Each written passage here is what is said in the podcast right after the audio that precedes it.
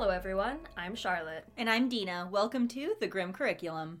Well, I don't even know how else to start this episode off other than by saying this is by far one of the saddest cases we've ever covered. This is a tough one, there is no doubt about that.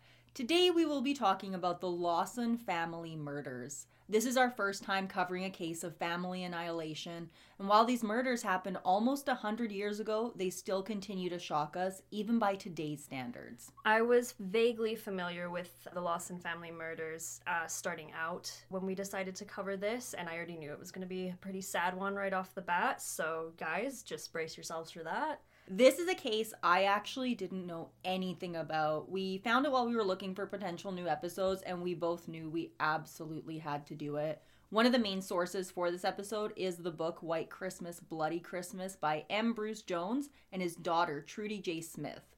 It was published in 1990, and it can be pretty hard to find, but if you can find it, I highly suggest reading it. I desperately want my own copy. It's no longer in publication, of course.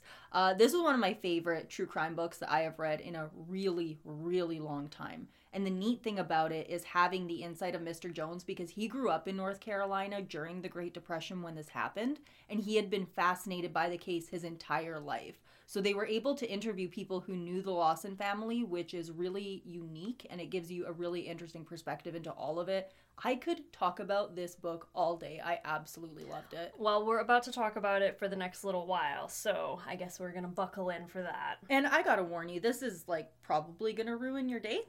Yep. So Yep. just brace for that. In case you were having like a really cheerful holiday day, you were doing your Christmas shopping, maybe save this one for a time when you can just sit and be by yourself.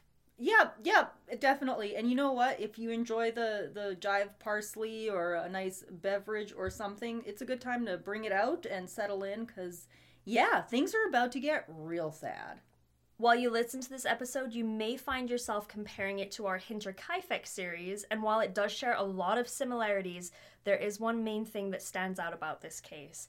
Hinterkaifeck was horrifying and mysterious, but like we said, the case of the Lawson family murders is just plain sad. That's the only way to put it. We aren't going to waste any more time today. Let's dive on in. On Christmas Day of 1929, Charlie Lawson killed his entire family except for his oldest son. He then took his own life only a few hours later. The murders were committed just a few days after he had taken his family into town for brand new outfits and to have their photos taken for the first and last time. There are many things that make this case both horrifying and incredibly sad. One of them is that to this day, we don't exactly know what led Charlie Lawson to commit such a heinous act. Today we're going to be talking about who the Lawsons were and what their lives were like. We're also going to talk about some warning signs that were seen with Charlie leading up to the murders. There's a lot to go over, so let's get started. Before we get into what happened on that terrible Christmas day, we really want to take some time to talk about who the Lawsons were. Charlie and Fanny Lawson married in 1911. Together, they had eight children. Tragically, their third son, William, passed away in 1920 from an illness. However, their remaining seven children seemed well adjusted, happy, and very much cared for. Fanny was described by many to be a really amazing mom. She doted on her children, and overall, they just seemed like really joyful kids.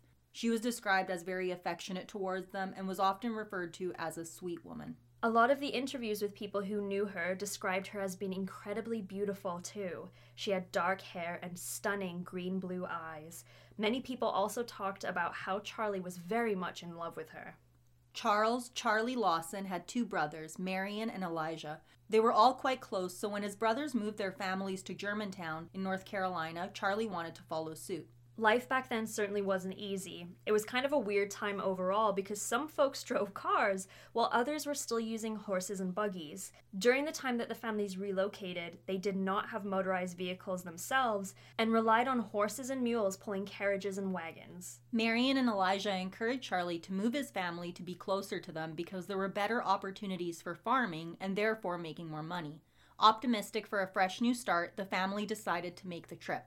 They filled their wagon with all of their belongings. A, a neighbor of theirs, Mr. Squire Watts, offered to help them out by filling one of his wagons with their remaining items and drive out with them. It wasn't easy. The trip itself was only around 15 miles, but the roads were incredibly rough. It had actually rained a ton recently and everything was covered in deep mud. Despite this, their spirits stayed high and they were really excited to arrive at their new home. The trip itself wasn't supposed to take more than a few hours. However, they actually ended up having to camp out on the side of the road. They sat around the fire and ate some food Fanny had prepared for the trip. Despite the difficulty, they made it without any real issues. And we say that because Marion and his family had a very different experience on their trip to Germantown. His family almost died during their travels. It had rained prior to their trip as well, and they ended up getting stuck crossing a river with their entire family. This included their children and grandparents who were all traveling in the wagon. It was so bad that the water was up to the mules' necks. The wagon had begun to fill up with water. They had to basically float along the river, hoping that the wagon wouldn't sink or that the mules didn't drown. The entire thing was absolutely terrifying. So when you compare Charlie's trip to that, it really wasn't all that bad. This whole thing gives me major Oregon Trail vibes. Yeah, absolutely. Right? I know I mentioned it before, but I really want to cover the Donner Party someday, which is basically like the worst case scenario of what can happen in situations like this. I'd say, all in all, even Marion's family was incredibly lucky despite how close they all came to literally drowning. When they arrived in Germantown, they found a place to rent. It wasn't anything special, and it made farming incredibly difficult because they didn't actually own the house or the land. However, they worked hard and eventually saved up to purchase a large piece of fertile land with a cabin on it. The cabin itself was in pretty rough shape, but they didn't seem to mind. They paid $3,200 for the 200 year old house and made 500 a year mortgage payments on it. They set to work as soon as they moved in and made the home their own. Fanny and Marie worked on cleaning the inside of the house, while Charlie and Arthur worked on the outside. The cabin was not winter ready, so they put in some windows and patched up the gaps between the logs. Once they were done with the house, they started to work on repairs on the barns. Tobacco was a popular plant to grow, and the land was perfect for it. All they needed was a tobacco packhouse to store it in. Charlie got right to work and began to dig a basement for the new building. This required digging a drainage ditch, which he set off doing with a mattock you might remember a mattock from Hinterkaifeck. Yes. It's uh, similar to like a pickaxe kind of thing. He swung back without realizing there was a fence right behind him, and the mattock got stuck. Charlie reacted by trying to pull it out, but it recoiled and hit him in the forehead. He was taken to the doctor for treatment immediately. He had severed blood vessels on his forehead, which caused extensive bleeding and left him with two black eyes. Luckily, the majority of his injuries were superficial. He was patched up and sent along on his way. So here's where things get interesting.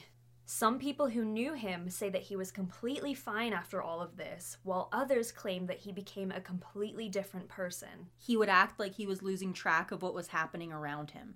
He would also stop talking mid sentence and just walk away. He visited his doctor numerous times because he had developed severe headaches. They were so bad that he started to lose sleep. And it looked like when he was sleeping that that wasn't exactly a peaceful slumber. Fanny confided in a number of friends months before the murders that Charlie would often jump up from a deep sleep in the middle of the night in a very agitated state.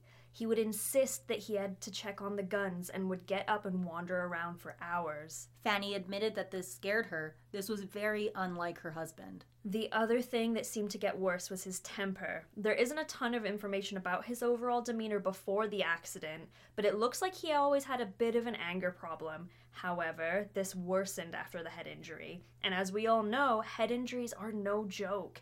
When I was little, I fell and smashed the back of my head on concrete, and the resulting concussion caused me to go blind for nearly three days because Fun fact, the swelling affected my optic nerve. It's horrifying. Yeah, it was I remember my parents because I didn't go blind immediately.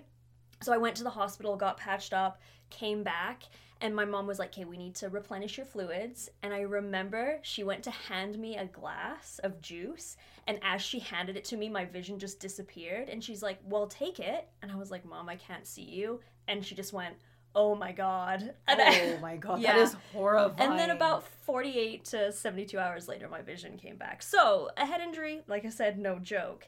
A severe injury to the frontal lobe, as some of you might know, can have serious effects on a person's personality. There's also been studies on the link between head injuries and serial killers, so this is kind of a scary situation to be in. I remember you telling me that story, and that is honestly just horrifying. head injuries are not something to mess with, and you are absolutely right about the serial killers. That being said, all of their head injuries happened during childhood. Richard Ramirez, Albert Fish, Ed Gein, almost all of the well known serial killers suffered some form of a head injury during their formative years, which is a really interesting little fact.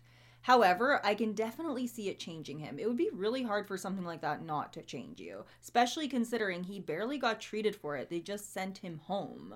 He was already a loose cannon, and this just made him worse. Speaking of Charlie's temper, one of the big things that is talked about in White Christmas, Bloody Christmas is an incident that happened at a tobacco warehouse in 1928 that confirms two things. Number one, Charlie Lawson had a very bad temper. And number two, he was not a nice man when he didn't want to be. This happened in 1928. Charlie and Arthur had driven to Winston-Salem to deliver their tobacco harvest.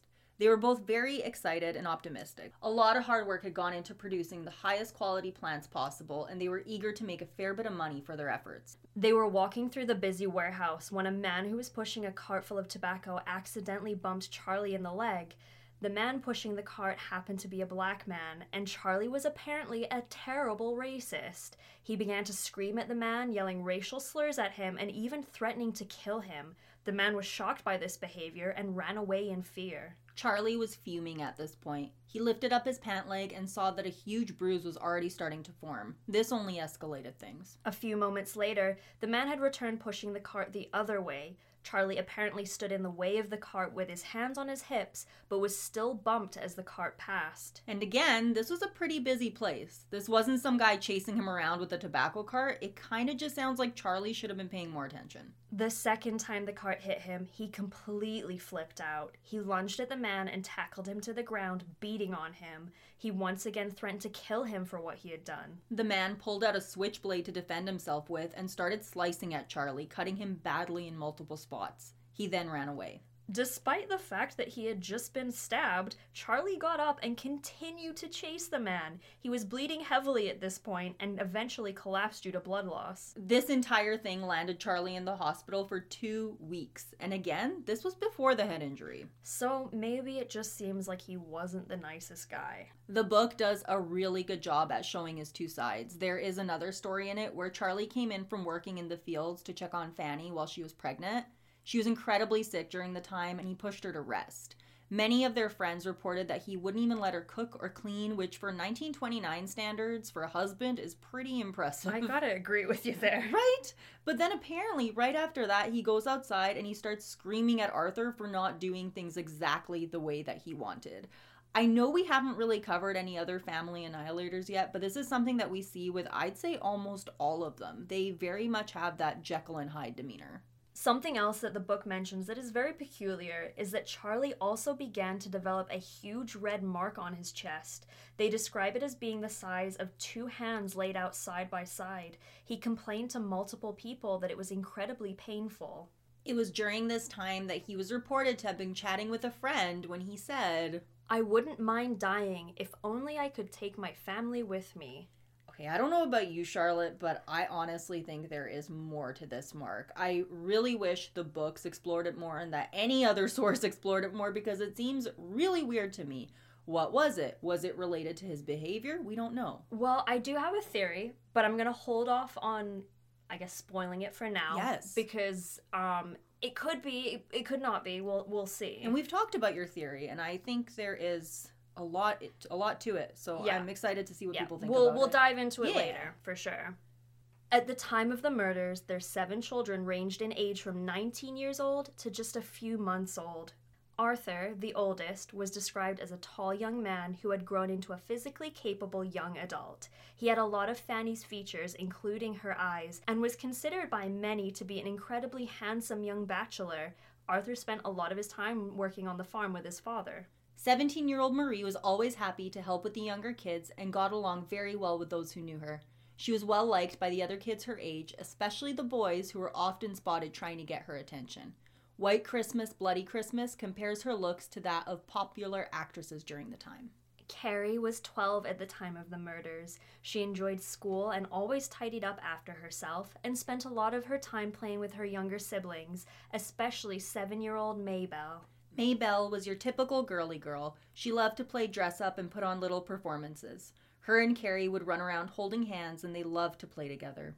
Four year old James and his two year old brother Raymond were both very fun, loving, and mischievous. They kept everyone on their toes, including Fanny.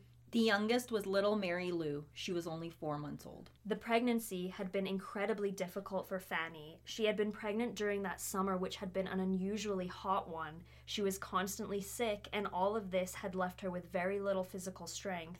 Experiencing a complicated pregnancy must be so stressful in today's day and age, and I can't even imagine how horrifying all of this was for her in 1929. No kidding. She had actually suffered a miscarriage just a few months prior to this pregnancy, and even her doctors were worried for her.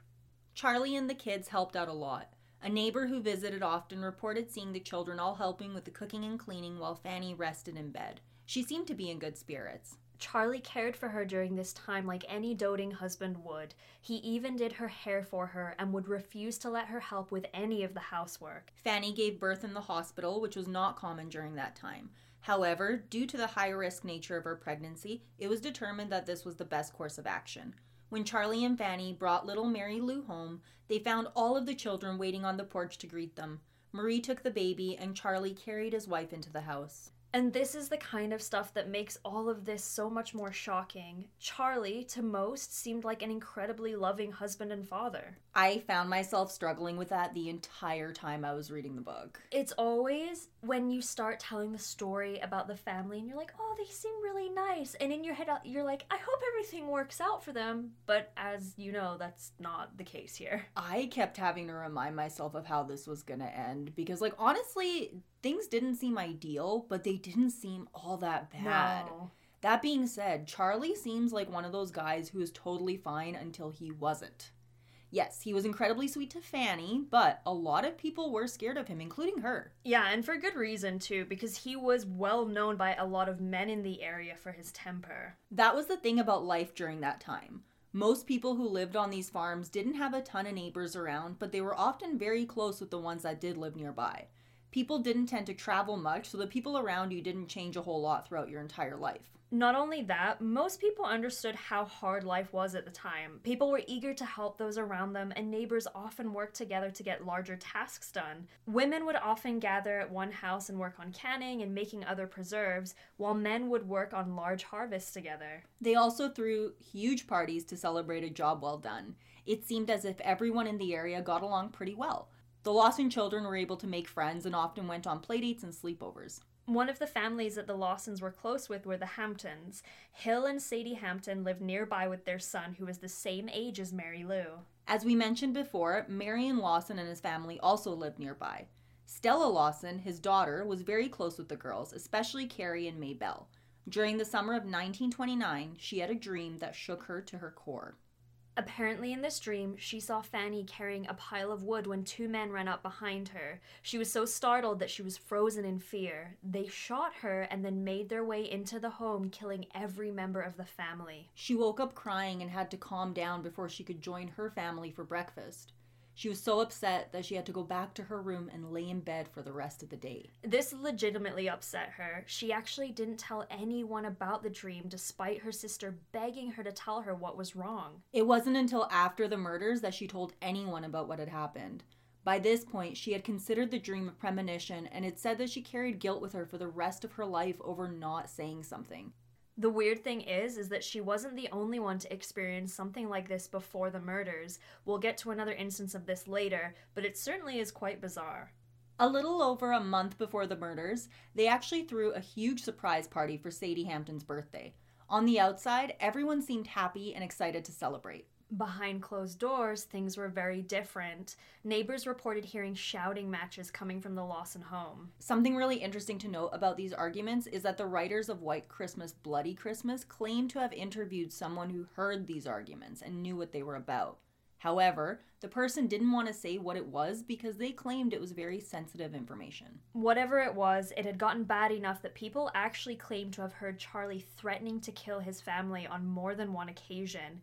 When he got into one of these moods, it was almost impossible to calm him down. Fanny would do her best, but even she had no control over him. Things were changing in the Lawson home. Arthur, once a quiet child, was now growing into a confident young man, one who wasn't afraid to stand up to his father. Witnesses reported seeing him physically subdue him quite a few times. And it worked. Arthur actually ended up being the only person who could calm his father down. And we want everyone to remember that detail because we're going to be bringing it up again a little later.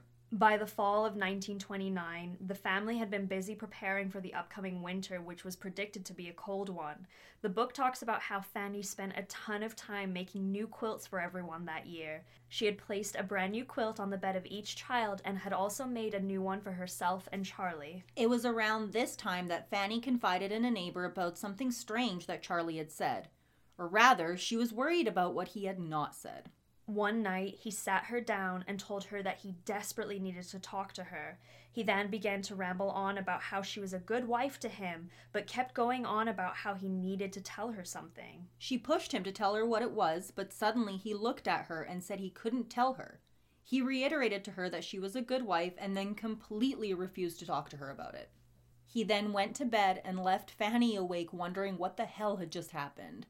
And this poor woman, like, as someone with anxiety, this kind of thing would keep me up all night. No kidding. I'd be like, oh, hell no. You're gonna sit there and you're gonna tell me what you have to say, sir. You want to talk? We are fucking talking until we're done talking. Like, this is a red oh flag. Huge red flag. I can't help but wonder what she was thinking at this time. Like, she was clearly worried enough where she knew she had to tell someone about it. A lot of coverage of this case talks about what Charlie did as being completely out of the blue.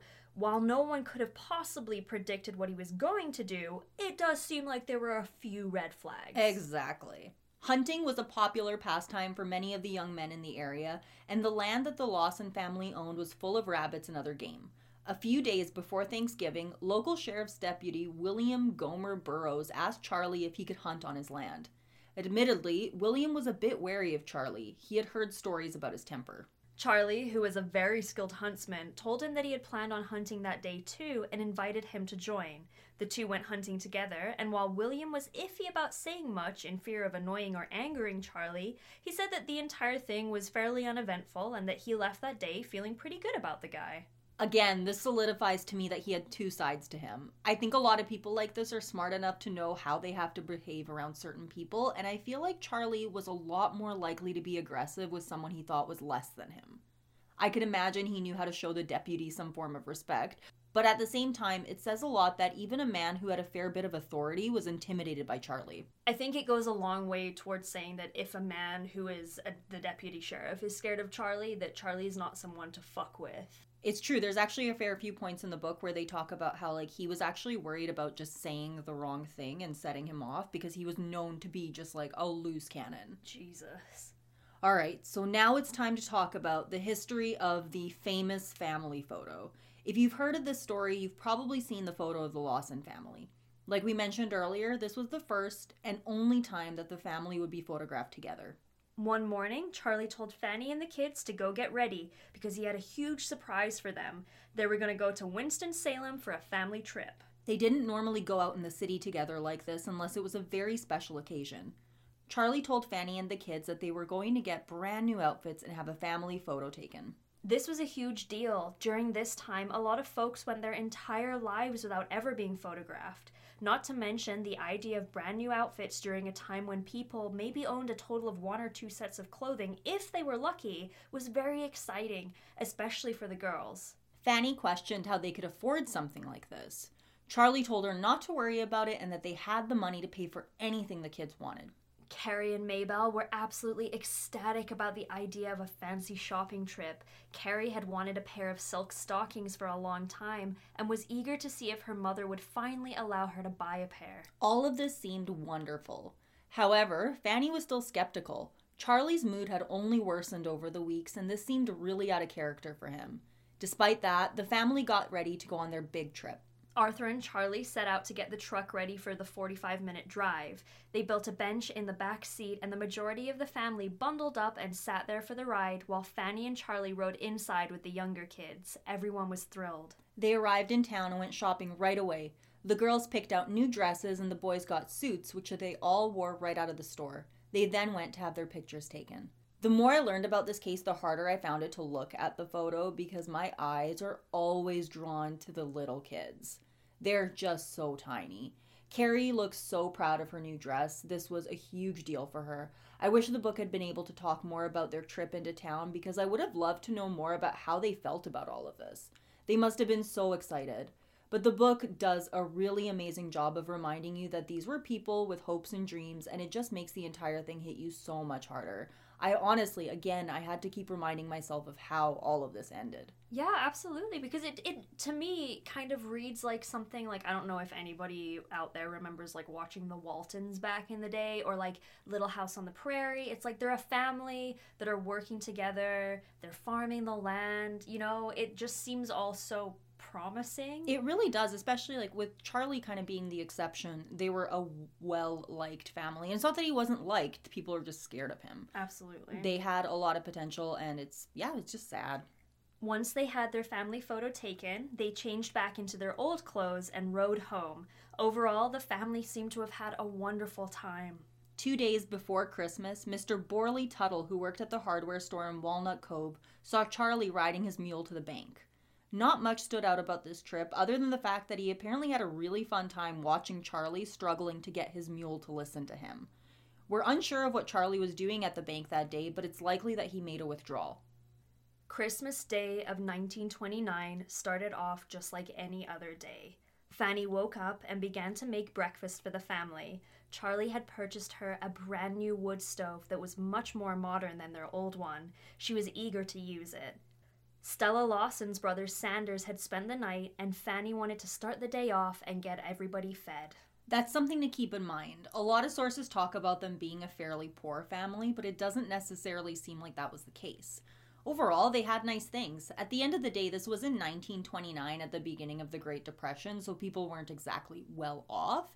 However, it seems like compared to most, the Lawsons were doing quite well for themselves. I mean, they owned their own home, they had vehicles, and they were able to upgrade their things along with the technological advancements of the day. So that to me says they're doing okay. Exactly. Yeah, they're not they're not struggling, that's for Yeah. sure. Something stood out about the Lawson home that year.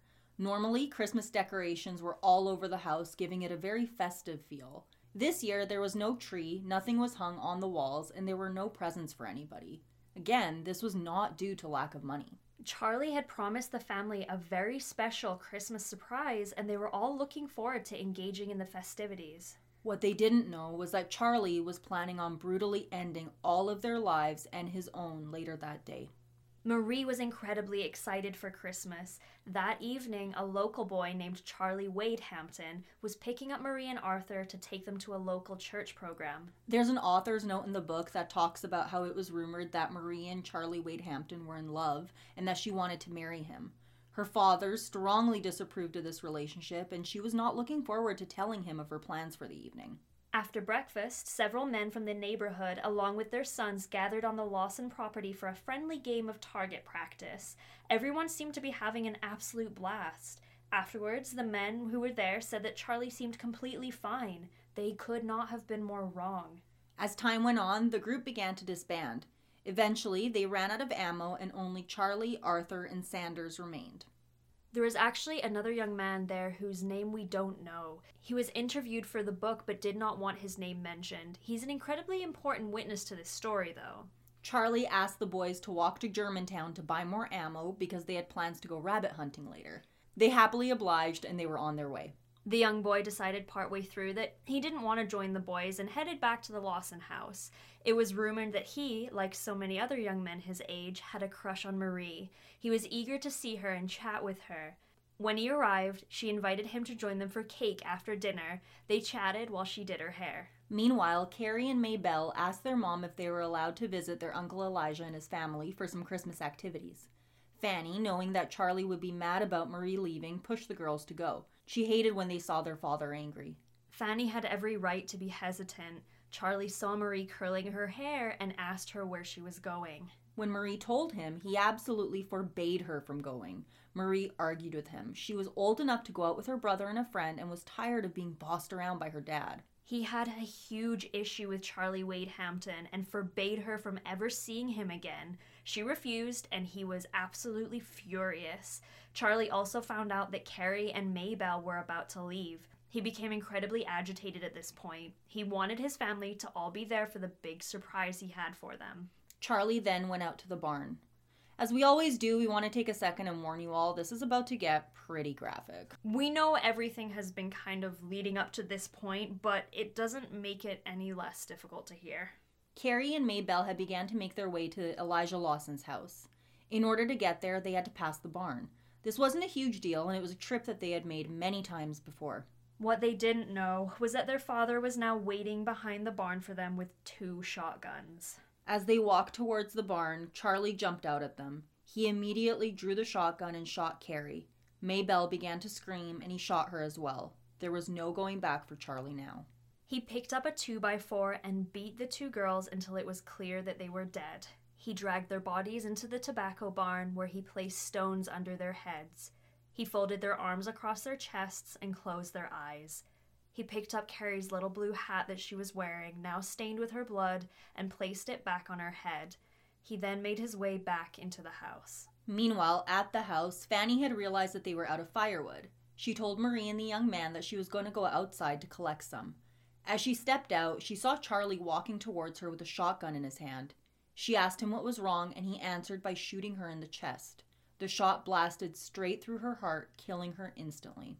Marie and the young man heard the shot and ran to the window to see what had happened. She instantly started screaming, and the young man took off out of the back of the house. In the interview, he claims that he knew Charlie didn't like him and was certain that he would be next. He ran straight home. Marie ran out of the house only to see her father beating her mother's face in with the barrel of the gun. He has now done this with each of the people he has murdered. And I wondered about why he would do this. I don't think it was a mercy thing where he wanted to make sure they weren't suffering, but at the same time, I wonder if it was rage and he just couldn't stop himself, or if he was destroying their faces because he couldn't stand to see what he had done. But then again, it could have been both. I think I lean towards the fact that he couldn't bear to see them look at him after what he yeah. had done. When Marie's body was discovered, she had quite a few defensive wounds, as well as a lot of her father's skin under her fingernails. It looks like she tried to run towards the fireplace to grab the poker, but Charlie grabbed her arm, pulling her towards him. He grabbed her so hard that several ligaments in her arm were torn. He then shot her, killing her instantly. James and Raymond, the youngest sons, heard the commotion and instantly knew something was wrong. The two little boys didn't fully understand what was happening, but they knew they needed to hide. James hid under a bed, while Raymond hid in a small spot behind the kitchen stove. They were terrified and couldn't help but cry. Charlie followed the sounds of their cries. He pulled James out from under the bed and bludgeoned him to death. He then made his way to Raymond. He tried to pull him out, but was unable to. Apparently, there was evidence that he tried to position his gun in a way to shoot Raymond, but couldn't reach him. And this part is pretty rough. If if it hasn't been rough enough already. Yeah. It seems like he most likely convinced his two year old son to come out to him before he killed him. His body was found just partway out of his hiding spot. This, like, son of a bitch, this makes me so fucking sad. I'm not gonna lie, I had to walk away after I read that. Like, the entire thing is obviously awful. Each of these deaths is incredibly tragic, but they were only four and two years old. Him luring out Raymond and then killing him instantly, it's it's beyond sad. It's almost unimaginable. Well, it's just horrible because your dad is supposed to be the person that protects you, Yeah. not does this fucking evil shit. the only child remaining was four month old Mary Lou.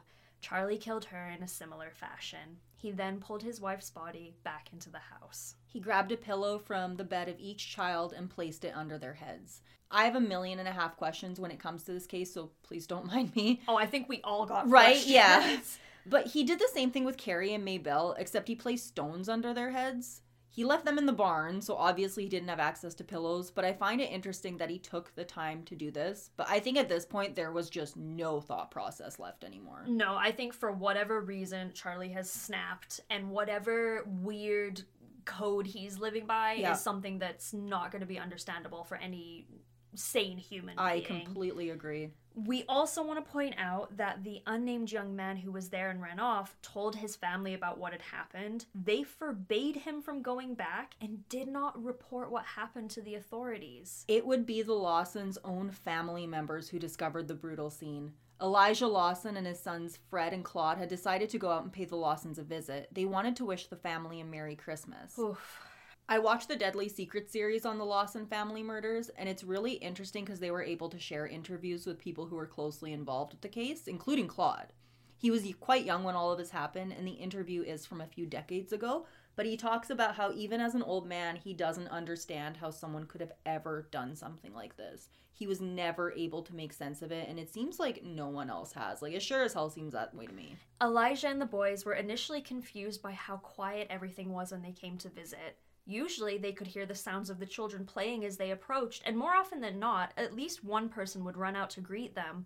This time, there was absolute silence. Claude made his way through the front door as his father looked through the window. What they saw would haunt them for the rest of their lives. The bodies of Fanny, Marie, Raymond, James, and Mary Lou were placed around the house. There was blood absolutely everywhere. It was then that the silence was broken by the sounds of someone walking around upstairs. Fearing that the killer was upstairs, they ran away to get help. They found a close neighbor, Bob Hirth, who told them that Charlie had sent Sanders and Arthur away to get ammo. Claude claims that as they were running from the house, he turned back and saw an expressionless man standing in the window who he said looked like his Uncle Charlie. And speaking of Charlie, at this point, he knew what he had done, and it appears that the next step was clear to him. He left the house through the back door with one of his guns and began walking. Meanwhile, Arthur had arrived at the general store and was greeted with the terrible news of his family's murders. They left to go back to the house right away. Arthur was, understandably, inconsolable. It is said that he collapsed when he saw the bodies and had to be physically helped up after seeing his mother in particular. Sheriff John Taylor arrived on the scene with coroner Dr. Helsebeck. They roped off the house to stop anyone from getting in. Apparently, a man offered $500 to be allowed to go into the house and see the crime scene for himself. Like, fuck you, dude. $500, I also want to point out, was their yearly mortgage payment. A lot of money in yep. those days. Mm-hmm. Like, wh- okay, can we just pause for a second? I know we've talked about it a lot with these old timey cases, how people come to ogle the scene and like walk all over it and cause a mess and everything. But to be so brazen, to be like, hey, I'm gonna give you a shitload of money to look at basically the last will and testament of your entire family. Oh my god. The audacity. The absolute the audacity. audacity. Quite a few people were at the house at this point, and it's it's interesting to note that the book actually points out that those who first arrived on the scene knew not to tamper with anything. This is a first oh, for us. Are we learning lessons? Yes. Oh my god. They wouldn't allow anyone else into the house because they didn't want to jeopardize the investigation. Wow. I know. For 1929, this is amazing. Shocking, I have to say. The people who were with Arthur didn't want to leave his side. They were all very worried for him, and rightfully so. They took him to another part of the house while the bodies were moved to spare him the further trauma. It was also noticed around this time that Charlie was indeed missing. People were worried that he may have been taken and was also in danger. There were whispers, though, that he maybe had done it. Either way, people were terrified. A group of men had arrived with guns and they were eager to protect everyone from the killer. They actually formed a guarded perimeter around the house and all of the barns in order to keep them safe and to keep curious onlookers from going inside. Meanwhile, a huge crowd had formed outside of the house. They had built a large bonfire in order to stay warm. As time went on, the crowd grew and it began to get rowdy. We also want to take a second to talk about a second strange incident that happened with a family member around this time. We mentioned that Stella had a dream that involved Fanny and the family being murdered, but Charlie's Uncle Joe experienced something very strange that day. Apparently, he woke up that morning and was completely fine. He was having breakfast with his family when he was suddenly overcome with immense sadness. He began to cry, and this turned into him sobbing like a baby for hours. This was an elderly man in 1929 who had lived an incredibly hard life. He was not one to show his feelings, and he certainly wasn't the kind of person who would openly cry in front of his family. At around 2:30 p.m., the family was notified of the murders. Joe Lawson stopped crying the second he heard the news and wanted to go help right away. The family left and arrived on the scene shortly after. Again, I have questions. Why was he crying? Did he have a terrible gut feeling? Did he know something? Was this maybe something that he had been worried about? I really, really wish that we knew. This, along with the dream that Stella had, made me wonder if Charlie's temper was so bad that members of the family, including a young girl, were worried that he would do something one day. Perhaps, uh, like we mentioned before, when Charlie told Fanny that he had to tell her something but then couldn't, you wonder if maybe he had confided in in Uncle Joe, and maybe Uncle Joe knew something. Maybe, and that's, or yeah. maybe it was just a shit act, and the energy fucking ricocheted through the community, and everyone was like, "Ugh, what Yeah. the fuck was that?" It's so hard to say. The authorities that were there were mainly focused on finding Charlie at this point, so the bodies were left alone. Everyone was absolutely heartbroken by what had happened, and whether he was a victim or a potential suspect, they needed to know where he was. The Hamptons were the ones who ended up properly covering them up, and they even began cleaning. Again, they were very good friends of the Lawson family. This must have been so incredibly hard for them. Sadie used sheets from her own home to cover their bodies, and Hill used a flat edged shovel to scoop the blood into a bucket. There was a lot of it, and at this point it had formed large pools. We can't stress enough about how terrible this crime scene was. Hill Hampton took all of the blood that he cleaned from the house and buried it outside. At around 5 p.m., hearses arrived to take the family away. Because of the snow, they were unable to get to the house, so those who were there built sleds to pull them to the vehicles. A friend of the family carried the body of baby Mary Lou. The book talks a lot about how bad the smell was. Apparently, a lot of the onlookers wanted to help with the bodies, but when it came down to it, barely anyone was actually able to help without getting violently sick. I mean, a lot of blood. Blood has a pungent It smell. sure does. It was reported that after Mary Lou was carried into the hearse, the man carrying her threw up. They actually talk in detail about the smell and the fact that she was left near a source of heat. It's legitimately some of the worst stuff I have ever read. I literally read that part and I messaged Charlotte to like Yep. warn her about all of this. I was like, "Hey, it's bad." It's real rough, guys. Yeah. Sorry about that. I think uh, you got a few messages from me this yes, week that were like certainly that. did. Yeah, and I was like, oh man, Yeah. like I knew it was bad, but I didn't quite know it was. yeah. You know. Around this time, a shot was heard. Everyone stopped what they were doing, and a group ran in the direction of the noise. It brought them to a deep thicket of pine trees where they found Charlie Lawson's body. And another horrible detail that just broke my heart was that they found him with his two dogs who were crying so loud they actually used the sounds of their cries to find him. Oh my god, did you traumatize the dogs too? Seriously, yep. They were beagles. Oh, sweet, sweet boys. Charlie was found laying on his back. Steam was still rising from the wound. He had taken his own life. It was then that it became very clear. Charlie Lawson had killed his family and then himself.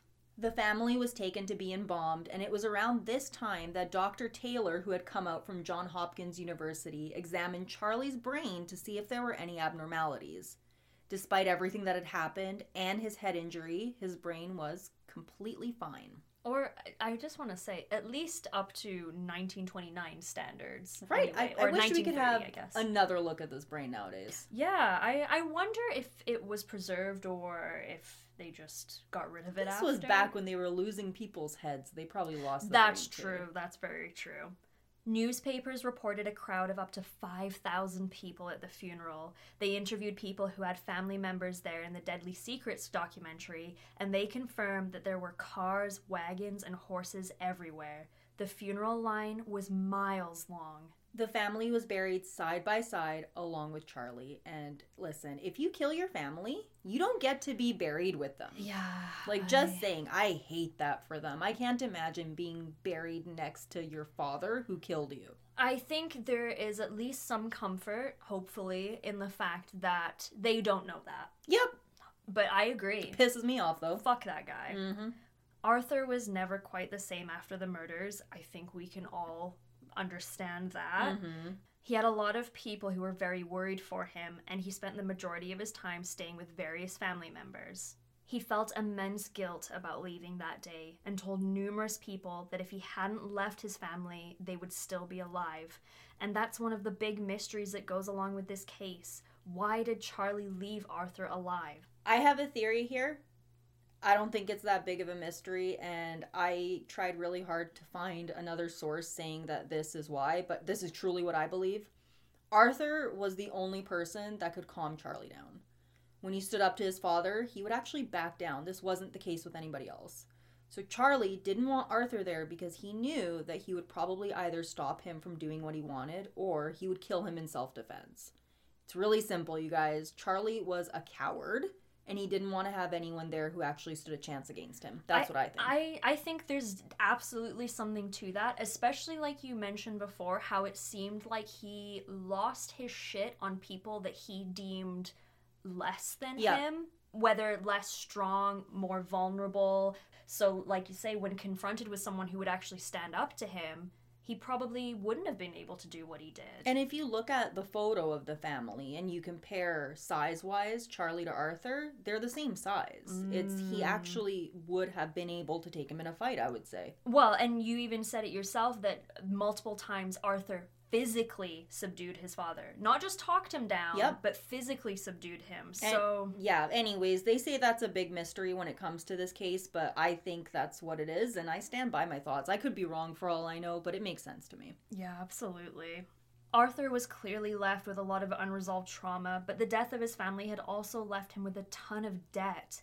Luckily, his uncle Marion had an idea. Marion sat at the front of the house with a small box and charged people 25 cents to see both the house and the spot where Charlie killed himself. That's right. So, for only a quarter, people could walk through the house and see the blood that had stained the floorboards. Apparently, the cake that Marie had been baking remained, and people actually began to pick pieces off of it to eat. That's very Hinterkaifeck. Right.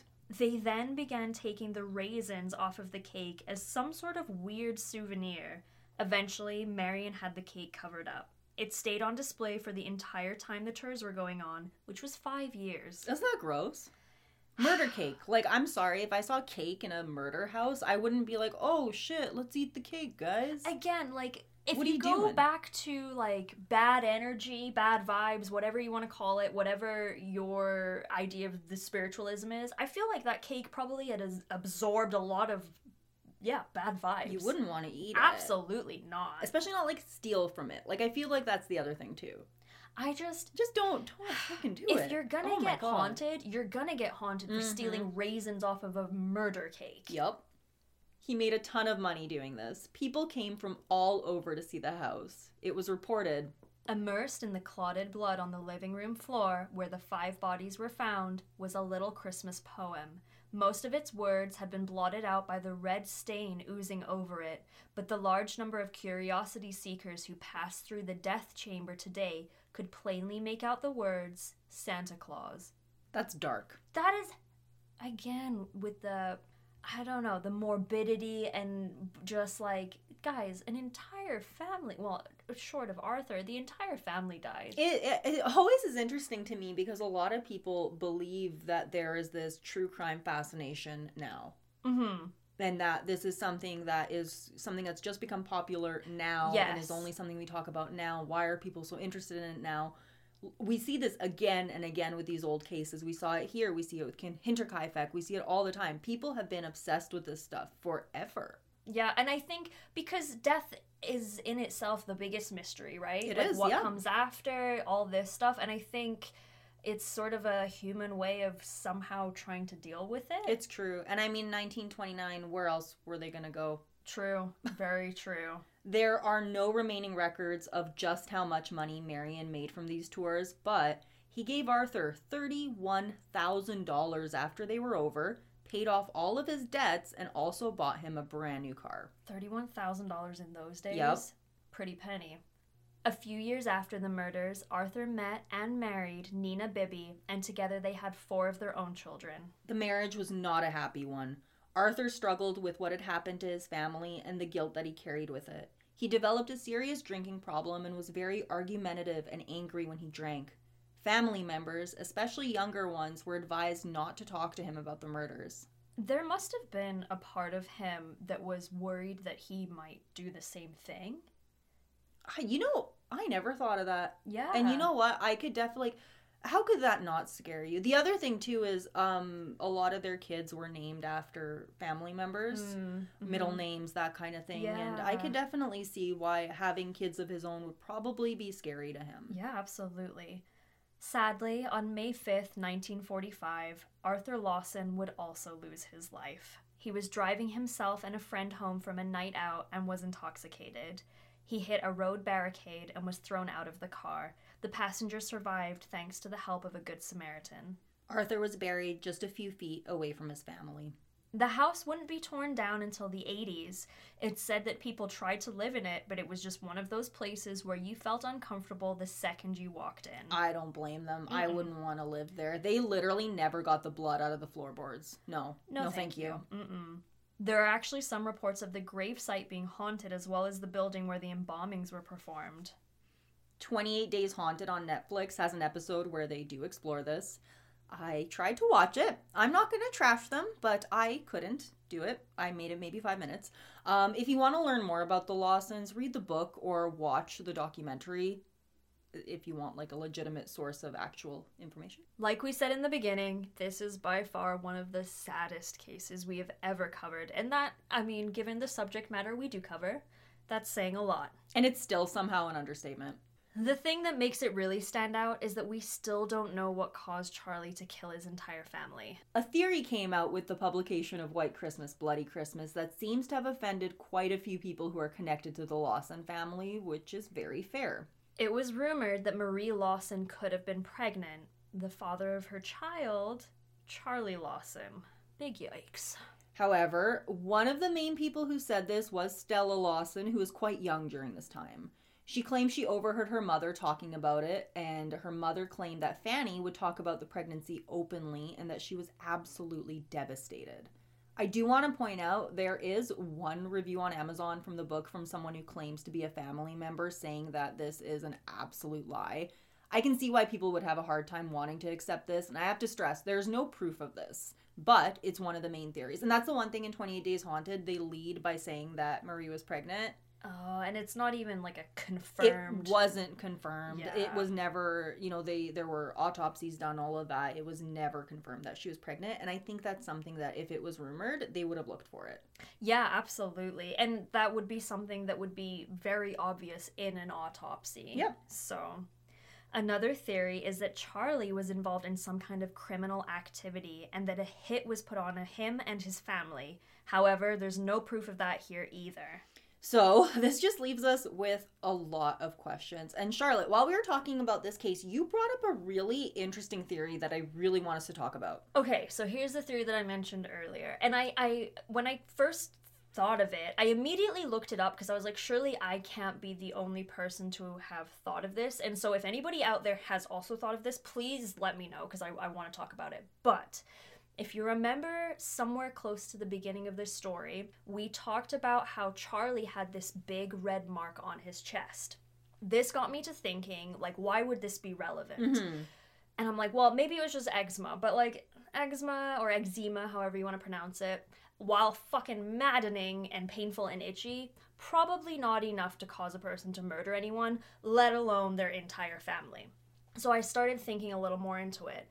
Something that affects the brain that could also cause skin issues. Immediately, as it often does, syphilis came to mind. We talk about syphilis so It- much. Have you ever noticed I noticed feel that? like it's come up a few times, honestly. For legitimate reasons. For sure. So, syphilis, as many of you might remember from sex ed class, can cause skin lesions, and not just on your genitals and things like that, but all over your body.